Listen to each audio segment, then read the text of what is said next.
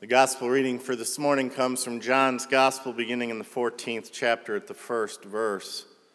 John wrote these things, Jesus speaking Let not your hearts be troubled.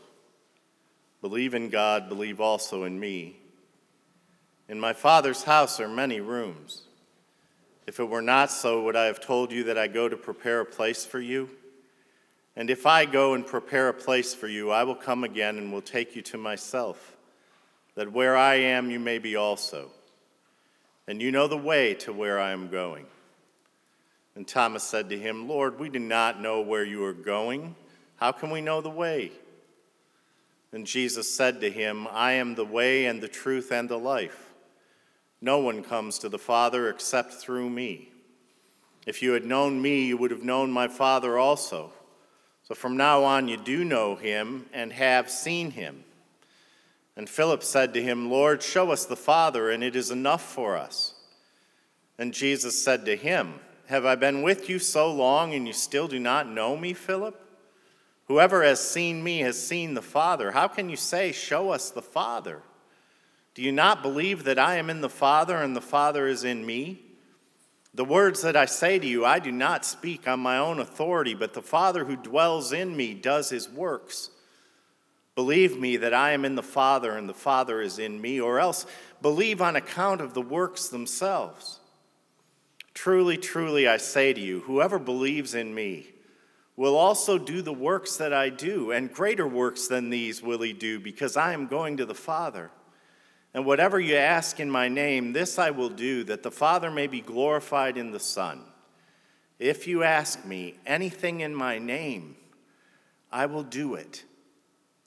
And this is the word of God for the people of God. Thanks be to God. Amen. Would you pray with me, please?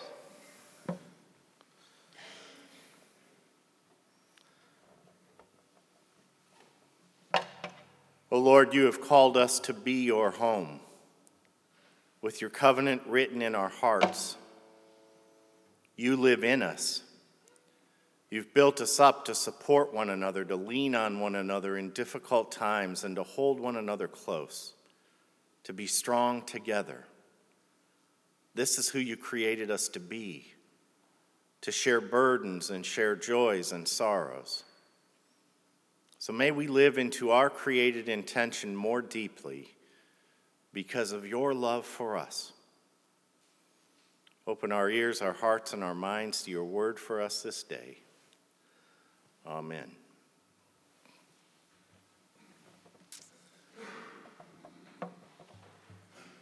In a mother's womb were twin babies. And the first baby asked the other, Do you believe in life after delivery? And the second baby replied, Why, of course. There has to be something after delivery. Maybe we're here to prepare ourselves for what will be later. Nonsense, said the first. There's no life after delivery. What would that life be? I don't know, but there'll be more light than in here. Maybe we'll walk with our legs and eat from our mouths. And the doubting one laughed. That's absurd. Walking is impossible, and eat with our mouths? That's ridiculous. The umbilical cord supplies nutrition. Life after delivery, it just can't be. The umbilical cord is way too short. Well, the second baby held his ground. I, I think there's something, and maybe it's different than it is here. Well, the first baby replied, Well, no one has ever come back from there. Delivery is the end of life. And after delivery, it's nothing but darkness. Well, I don't know, said the twin, but certainly we will see Mother and she will take care of us. Mother, the first baby laughed. You believe in Mother? Where is she now? Well, the second baby calmly and patiently tried to explain, well, she's all around us. It is in her that we live. Without her, there would be no life. Well, I don't see her, so she doesn't exist. To which the other replied, Sometimes, when you're in silence, you can hear her. You can perceive her. I believe there is even a greater life after delivery. And we are here to prepare ourselves for that reality when it comes.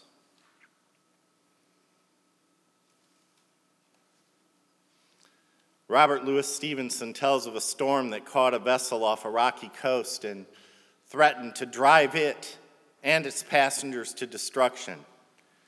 And in the midst of the terror, one daring man, contrary to orders, went to the deck, made a dangerous passage to the pilot house, and saw the steersman at his post, holding the vessel unwaveringly, and inch by inch turning the ship out once more to sea. And the pilot saw the watcher and smiled.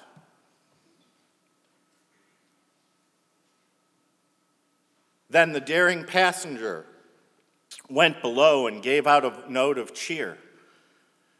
I have seen the face of the pilot, and he smiled. All is well.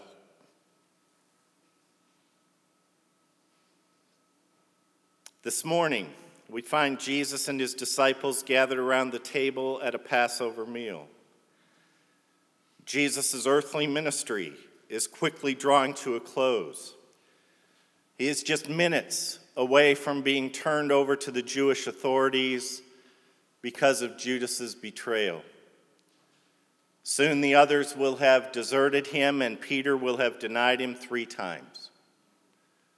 His death was imminent.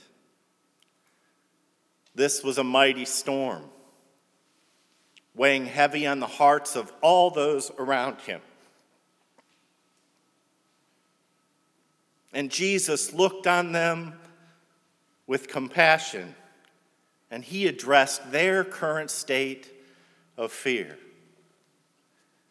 You see, he saw not, not only their faces, but he also looked deeply into their hearts. And he offered the following comfort Do not let your hearts be troubled. Believe in God, believe also in me.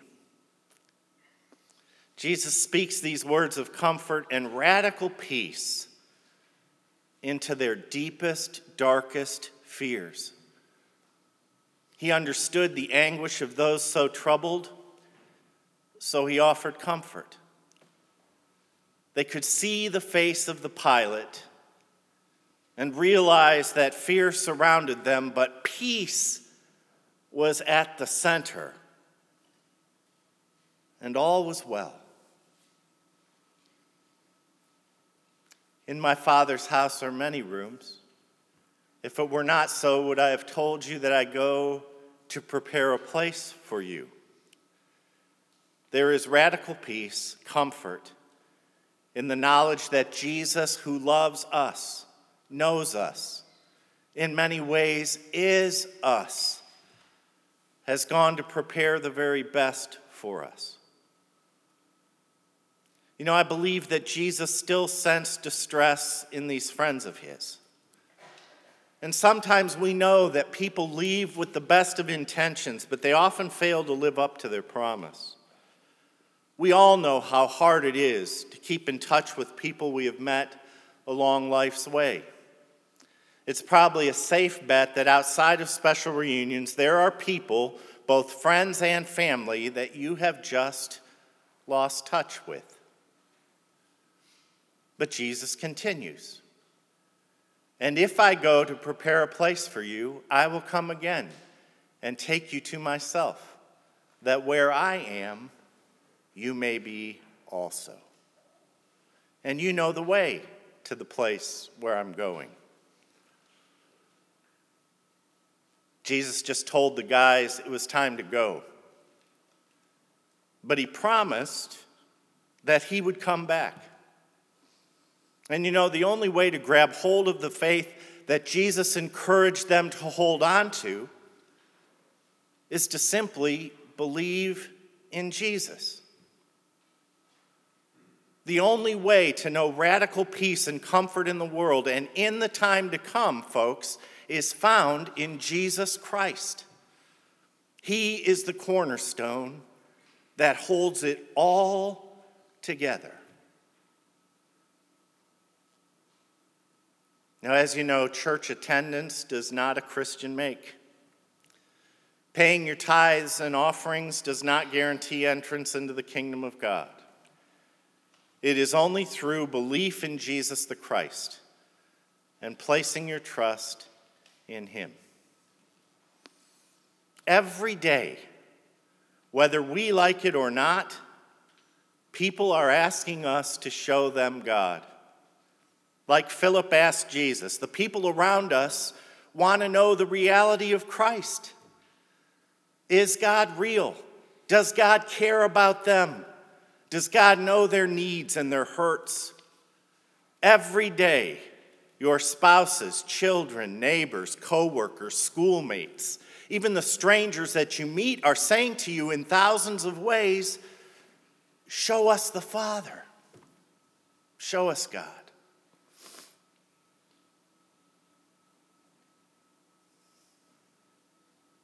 Someone needed your time this past week.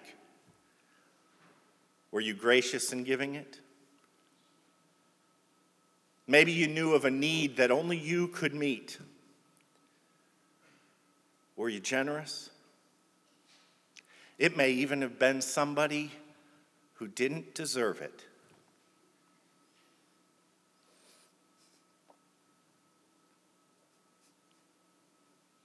Were you good anyway? Hear me this morning. Giving, absolutely, involves your money, your offerings, your tithes. But it involves so much more, too. And it matters because we have been called to follow Jesus to be as much like Him as we possibly can be to the world that surrounds us. So I need to simply ask you this morning have you truly come to know Jesus?